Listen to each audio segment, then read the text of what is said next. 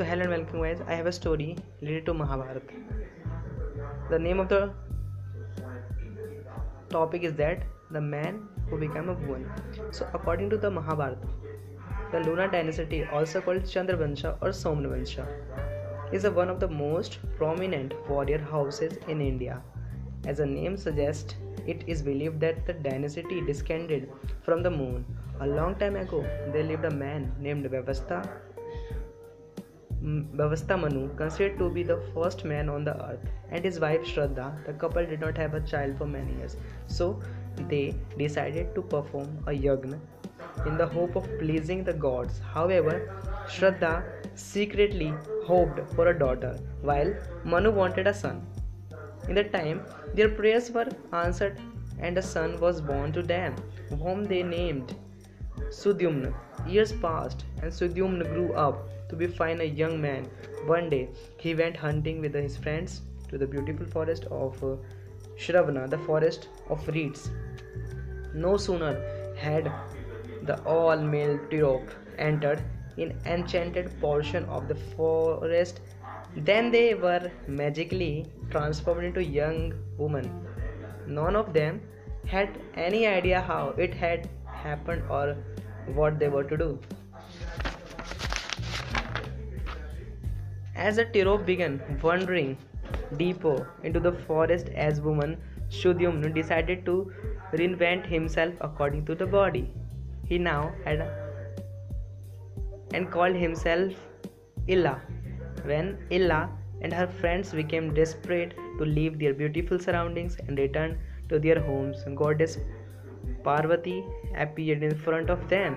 You and your friends have entered my garden. See, she said, Look around you. This is no ordinary place. In fact, no men are allowed to come here. If they do, they turn into women immediately and permanently. Seeing Ila's dismayed face, Parvati smiled. I know you came here by accident, she said gently. So I will bless you, child. May you lead a happy life irrespective of your gender. From this day, on, you will be able to choose what you want to be male or female whenever you want.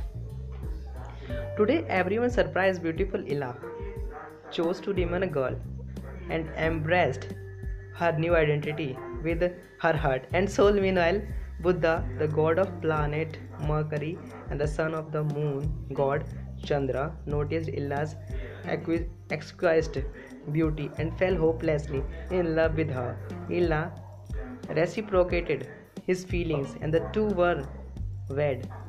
In, in due course, Ila gave birth to a son called Pururava. Time passed and Illa chose to revert to her male from Sudyumna. He returned to his kingdom and ruled it wisely as was ex- expected of a king. Sudyumna got married and had many children of his own. He continued taking care of his subjects until he was old, after which he handed over the kingdom to the first son, Pururava, and retired to the forest to live out the remainder of his days. Pururava, the grandson of Chandra, thus introduced the Lunar dynasty. He ruled from the kingdom's capital, Pratisthana, today's Allahabad in Uttar Pradesh. This is today uh, situated in Allahabad in Uttar Pradesh.